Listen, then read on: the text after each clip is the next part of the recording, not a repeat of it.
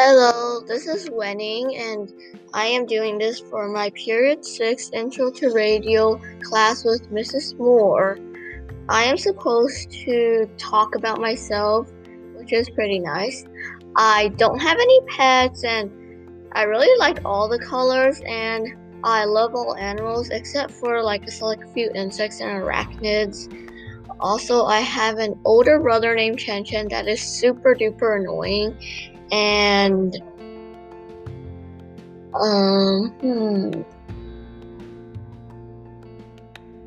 I guess if I had to pick one, my favorite book would be